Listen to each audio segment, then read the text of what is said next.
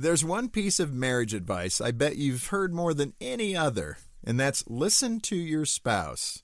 Hi, this is Jim Daly with Focus on the Family. To a lot of people, listening to their spouse simply means don't interrupt when they're talking. Well, that's always a good place to start, but active listening goes much deeper. And here are a couple of suggestions. First, stay focused. Don't let your thoughts wander. And this is where I get bogged down.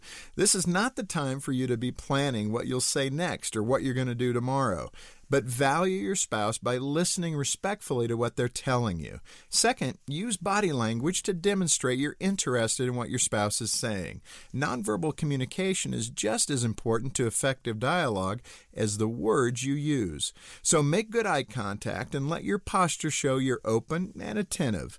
Finally, learn the unique ways your spouse communicates. If your spouse likes feedback, then repeat their comments back to them. It'll assure them you're listening and they'll feel respected. On the other hand, your spouse may prefer you listen quietly until they've finished. That's my situation. In that case, nodding occasionally shows you're attentive and engaged.